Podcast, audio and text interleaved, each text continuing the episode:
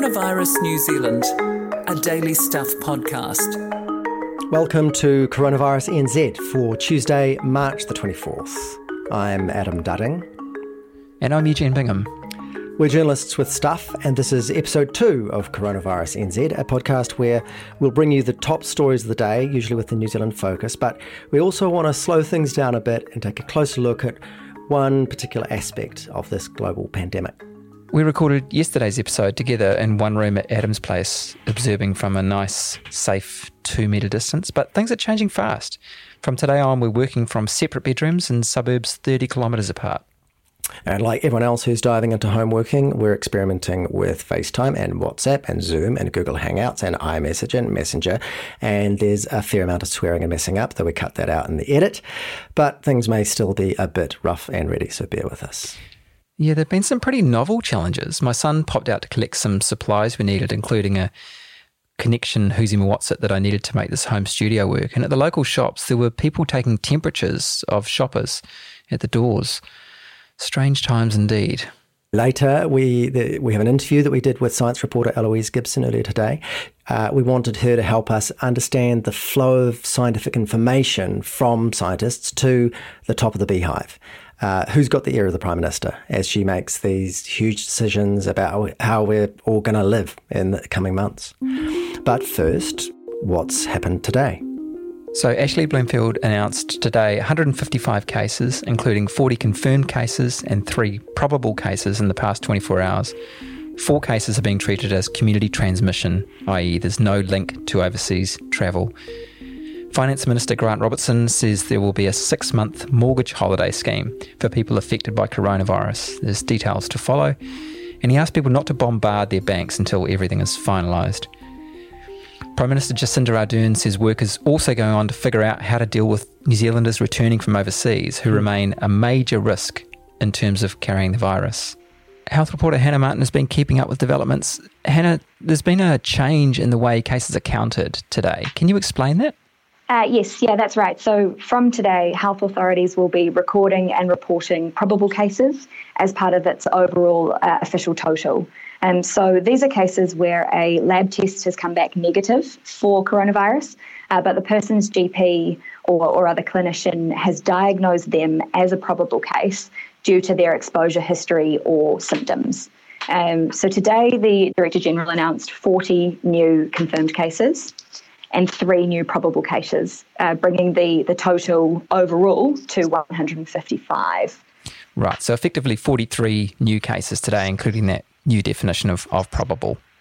Yeah, essentially, yes. Uh, he did mention as well that for the most part, recent travel is still the main driver. Um, however, four cases were being treated as community transmission. So that's two more than yesterday. Uh, of those, we have three in Auckland and one in the wider. Right. Okay. There's another new number he announced today, uh, a category of recovered. What does that mean? Yeah, so, so as well as the new confirmed total, uh, every day we will be updated on how many people have officially recovered from the illness. Uh, so today that stands at 12. Um, now, looking at uh, those who have recovered is a really good measure, and particularly to give some perspective to the scale of the illness and how things are tracking. So, for example, worldwide there have been uh, 370 odd thousand cases. And according to tracking from Johns Hopkins University, more than 100,000 people have fully recovered to date. So we know about recovered, but what about people who are in hospital? Uh, yes, so as of today, we've got six people in hospital across New Zealand. Uh, all of these people are stable, uh, and none to date have required any input from intensive care, which again is, is another really positive thing to know. Ashley Bloomfield also talked about people who are infected and their family members needing to observe strict isolation. What does that mean? And aren't we all about to go into strict isolation? Mm, uh, so there's a yes and no answer to that. So, as of uh, just before midnight on Wednesday, we will all go into self isolation. Um, and during this lockdown period, you and I will still be allowed to go to the supermarket, uh, to the chemist. You know, we can go for walks, we can get out and exercise, get some fresh air. Those people who have tested positive for coronavirus or who are waiting for their test results should not and cannot be doing this. Uh, this is how we are going to effectively stamp out this illness. So these people really do need to be inside for at least 14 days or however long they've been recommended by their clinician. Right. So don't cross the door. Don't don't leave mm. the place. So Hannah, whereabouts are you now? Uh, yeah, so I am uh, one of the few people in the Stuff Auckland office in Ponsonby at the moment. And that must be a bit weird because it's usually a bustling, busy place. Yeah, yeah, very strange indeed. We uh, were supposed to have someone in here early this morning on the 6 a.m. till 2 p.m. shift. And when I showed up a couple of hours after that, there was there was no one. It was empty, and it's uh, it's pretty surreal to be honest. It it doesn't feel like a newsroom. I mean, literally, um, how many um, people are in the are there in the entire building? Currently, I'd say, gosh, maybe five. Wow. As yeah. compared to what's like more like 100 or 150 or something. Yeah, usually I'd bustling. say so. Mm. Mm. And can you get coffee and things downstairs? I mean, you know, the essentials of life. Uh, I, to be honest, haven't left. I haven't had a look. Um, I suspect that a couple of places have shut up shop already today. Um, I did pop down to Countdown first thing because I forgot a banana for my porridge, uh, and that was fine. You know, that was all good. There weren't um, big hordes of people, which hopefully bodes well. You know, I, I, hope that people are hearing the message to just continue shopping normally. Food will be there. We'll be okay. Nobody's panic buying bananas. That's good to hear. Thank you very much, Hannah, and uh, no doubt we'll get you back on the show. Cool. Thanks, guys. Stay safe. New Zealand, one day left to go, people. Level four kicks in just before midnight on Wednesday, which is a little over a day when we actually put this thing online, um, apart from essential services. But the thing is, I mean, this is huge. It, it, feels enormous to have our lives, everyone's lives, disrupted so enormously. But it's not just us. Um, I just saw a figure more than 1 billion people around the world are now in some sort of shutdown, lockdown, isolation, self isolation. Yeah. You know, and it, it, it's kind of a case of together alone, really, isn't it? Because it, is global. And remember, it started in, in China, but now it's spread so, so far. Um, one sixth of the cases globally are in New York State, and it's feared that, that New York State is about to become the new global hotspot it's like some sort of horrible game of um, mm. pass the parcel. You know, it goes from China's your hotspot, and then Italy's Italy. your hotspot, mm. and now now New York's looking like it could be. Yeah. could be the one. Yeah. Hey, how's your lockdown prep going, Adam? Well, weirdly busy actually. Even though there's sort of we're preparing to do, I guess, in the build up to doing nothing. Of course, sitting at home and making a podcast with you isn't exactly nothing, but um, we've sort of been rushing around. There are four of us in the house now. Um, my son's come back from university halls because he didn't fancy a month locked there on his own. And so, not worried about food, not worried about petrol. We're not buying guns or queuing around the block, as some apparently have been. Um, but there's still sort of stuff that we want that doesn't feel like it's going to be sold by an essential service. Things like my wife's been looking for a monitor for a colleague who wasn't able to get the work one home. Um, I just uh, gave approval to my daughter to get some headphones from Noel Leeming because of course I want her to be listening to music, but not so loud that it comes through the wall and interrupts this podcast. So she needs some decent headphones, and then she needs new headphones. So the other child needs new headphones. You know how it works. And uh, I need like a, a contagion. It is a contagion. There are so many contagion metaphors in our lives now. Uh, and I needed a widget from from Noel Leeming to make my iPhone work for these conversations without going flat because it doesn't have a socket. You know, bloody Apple. Anyway, it's it's it's been pretty. I'm not spending terribly much, not going terribly crazy. Certainly, there's no panic going on. Um, people are buying all sorts of things, though. I just a friend of a friend just just let us know they're off to buy a boat today. I'm not sure why you need a boat in a in, well, during a plague. He, here you go. Here's why. Because I had a neighbour flag me down on the way home last night ask if he could borrow a dinghy to go fishing for his family. So oh, that's nice. why you might need a boat.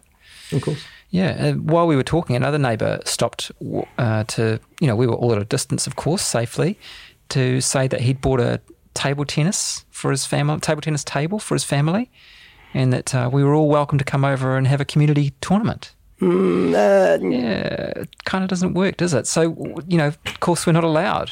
Uh, how would it work? He plays one shot, leaves the room, next player comes in, plays a shot. No, there's not going to be a neighbourhood table tennis competition, don't worry.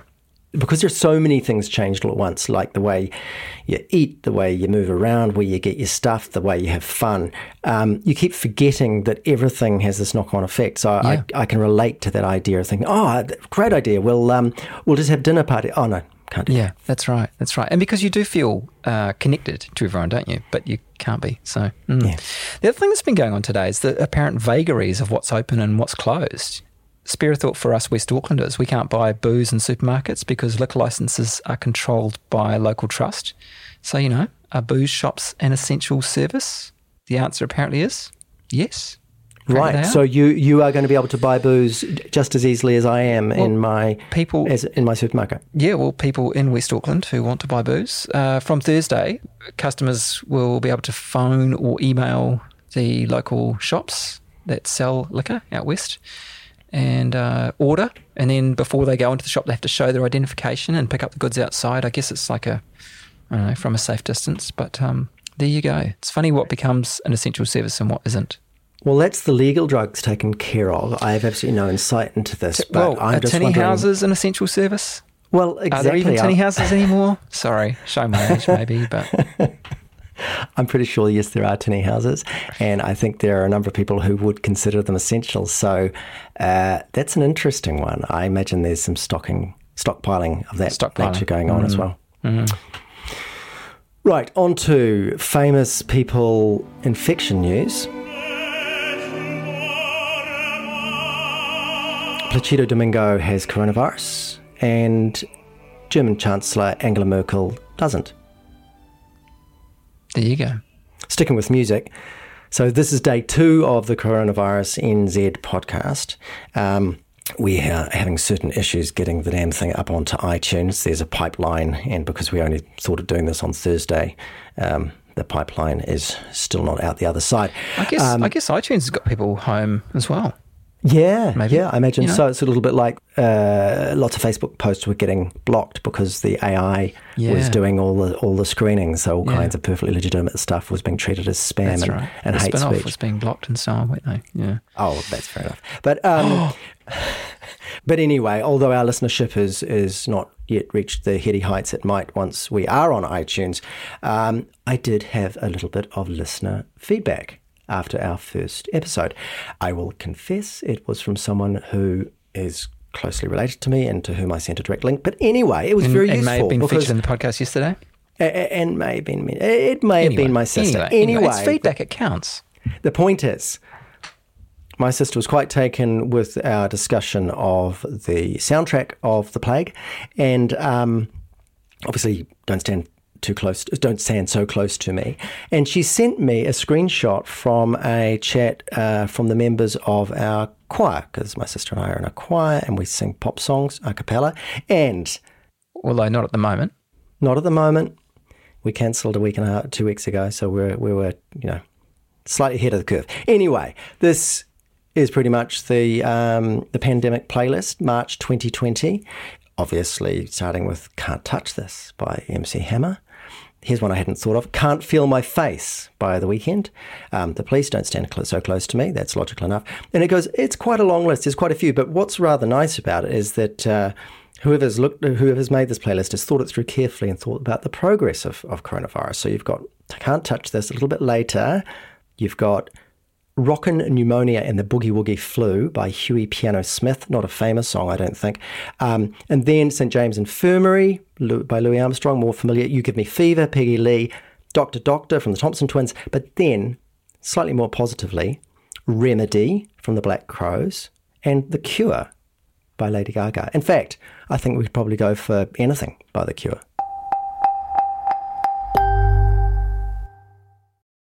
There's a lot of science around at the moment. There are virologists looking for a vaccine. There are epidemiologists figuring out the way this virus hops from person to person.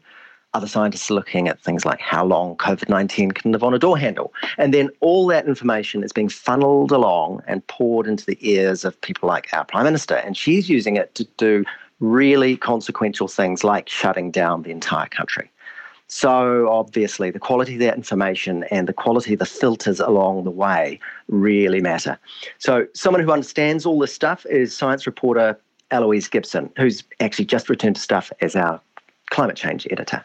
So, Eloise, who's advising the Prime Minister on the science of this pandemic? Well, I mean, everyone on social media, right? Everyone is a pandemic expert uh, this week. Um, but in terms of who she's actually listening to, there will have been a hellish couple of weeks for officials in the Department of Health and the Ministry of Foreign Affairs. Um, there'll be people reaching out through diplomatic channels to find out what other countries are doing. There'll be health officials scrambling to get the information that ministers and particularly the Prime Minister need. Um, and there's kind of this overarching scientific effort happening overseas. So, from pretty early on, we've seen the United States CDC, the Centre for Disease Control and Prevention, giving generalized advice to pretty much the whole world about things like disinfecting your doorknobs and not going on cruise ships. And then we've got the World Health Organization stepping in and calling for Western countries to be more serious about this and restrict people's movement. So there's all of that stuff kind of being channeled through, probably summarised and fed back to the Prime Minister. And then in New Zealand, uh, we're lucky to have a Prime Minister's Chief Science Advisor. Yeah, well, how, how does that work? The, the We've got this science advisor. Is this someone who can just uh, tell Jacinda Ardern what to say and what to do? Is there any kind of constitutional requirement that they, you know, that the politicians do what they're told? Not at all. It's purely an advisory role. So it's a bit of an unusual job. Um, it's usually a scientist. The two scientists that we've had so far have been uh, Sir Peter Gluckman and now Juliet Gerrard. Both of them have been University of Auckland researchers at the time when they landed this job. And they've both stayed on as employees of the University of Auckland throughout their term. So essentially, they stay employed by the university, they keep an office there but they have this full time secondment to the Prime Minister. And they kind of act as a sounding board. So I'm pretty sure that Jacinda Ardern and Juliet Gerrard have had at least one confidential chat just to, to sound things out since this outbreak began. And they also talk to the public. So we've seen Juliet Gerrard making an informational video uh, with the scientist Michelle Dickinson and Jacinda Ardern. We've seen her putting out kind of plain English advisories, talking to people on Instagram. Uh, but the government doesn't have to listen. This is purely an advisory job. So is Juliet Gerrard is she top of the tree, as it were, in terms of the hierarchy? And who is she? What's her background? So she's a biochemist. Uh, her specialty is in nano, nanotechnology and kind of materials science, they call it. So she's probably not someone who's spent a massive amount of time actively researching pandemics, but because she has extremely good links with other scientists, and she is, as you say, the top of the tree, um, she's in the position to gather and interpret a whole bunch of scientific information um, and feed it back to the government and to the public. Um, so, yeah, her, her background is not in this specific area, but I guess she functions as a bit of a translator. And then, of course, underneath her, we've got departmental science advisors in each government department, uh, including the Health Ministry and the Ministry uh, of Foreign Affairs and Trade. And they all meet together pretty regularly to talk about, you know, the New Zealand science ecosystem. Um, I'd, uh, funnily enough, I'd imagine that in a crisis like this, all of these departmental science advisors would be in some kind of war room. You know, they'd have special sanitized air and their desks would be spaced really far apart. Special snacks. Special snacks, that's right. Um, immune boosting snacks and antiviral, you know, nose plugs or something. But uh, it turns out they just talk on Twitter like the rest of us. So there was this quite cool graphic that came out on COVID 19 yesterday from a researcher in Canterbury somebody tagged some other scientists and some journalists, including me, in on Twitter and said, Hey, look at this interesting graph. They tagged in Juliet Gerrard, and the next minute you see her tagging in the chief science advisor to the health ministry, Ian Town, so that he can see the graphic too. So I thought that was a very Kiwi way to uh, transmit scientific information. So good science moves slow, long studies, peer reviews, esteemed publications. But right now, we need really fast science. So within the scientific community, how do they arrive at the best conclusions and the right conclusions at a time like this when perhaps there are corners to be cut? So there's been an enormous amount of international collaboration, which has been heartening to see, I have to say. Um, you know, Chinese scientists, US scientists, whatever their politicians might be going out there and saying, the goodwill and collaboration between the scientific community, I think, has been great. I think the the kind of race to be the first um, with a particular drug or a particular vaccine for commercial reasons has largely been set aside, uh, from what I can tell. And that's comforting. But as you say, good science is slow, and we've already seen you know, some of the top health officials in the United States come out and counter some of what President Trump was saying about a vaccine. Um, he's wanting to give the impression that that's imminent for political reasons. And they've had to come out and say, look, any vaccine that's developed in under a year is probably not a safe vaccine. It's probably not going to be good. That is not how vaccine development works. Perhaps we'll get unbelievably lucky this time, but let's just manage our expectations here in terms of how quickly even the fastest scientific effort can work. So, really, I think what science is telling us at the moment is here's what we know about how viruses spread. We may not know everything about this particular virus, but a lot of what we know about viruses generally and infectious disease generally and human behavior generally applies here. Uh, if you're not in contact, you can't spread it. Um, we know that much. And so, I think this is where this interesting relationship between science and policy and actually getting people to behave a certain way comes in. Because, of course, the, gov- the government isn't just thinking about harm from the virus, it's thinking about harm to the economy, it's thinking about what's realistic, it's thinking about whether people who are at home have enough food if they make their announcements too quickly. And all of that um, is something that a pandemic expert or an, an expert on the way, uh, you know, viruses spread on door handles can't tell them. So, from a science point of view, who should we, the public, listen to?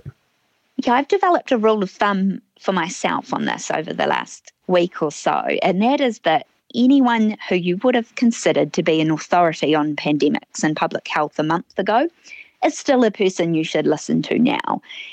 Anyone who was just generally kind of famous a month ago or who you used to hear a lot from in the media because they have a lot of reckons about a lot of topics, that person is also just as qualified to comment on pandemics as they were a month ago. And look, that doesn't mean blindly accepting that everything the government does is right or everything that every scientist says is right. We shouldn't be ignoring dissenting voices here, but I do think that we need to be a bit selective about whose voices we give weight to. So when someone like Otago University uh, public health professor Michael Baker is saying, hey, this virus is really serious, we perhaps need to ramp up our efforts a little bit. Look, he's someone who we would have always listened to on something like this. He's someone whose specialty is very much in this field. Um, there are a number of other people in that category. There are also a number of people who, I guess you might say, are spreading panic by questioning the government response or who are encouraging people to be careless, saying, oh, it's just like when we all had chickenpox parties, let's just get it over with, it's not that bad. Or, you know, let's gargle salt water, that'll probably protect you.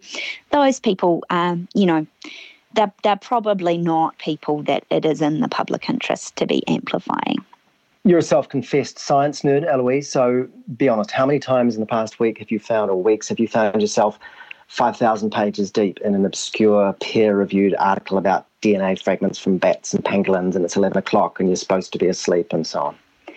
It's really interesting that you asked that, Adam, because I'm, a to- I'm a total nerd and I have an unusually high tolerance, I think, for wading through scientific papers and review studies and, and getting deep into the, the corners of the scientific journals. But actually, when the chips are down, when I'm faced with a catastrophe like this, I turn into an ordinary news consumer. And I, as much as the next person, have been relying on people like Siouxsie Wiles, like Juliet Gerrard, other journalists to actually translate all of this for me and tell me what it means.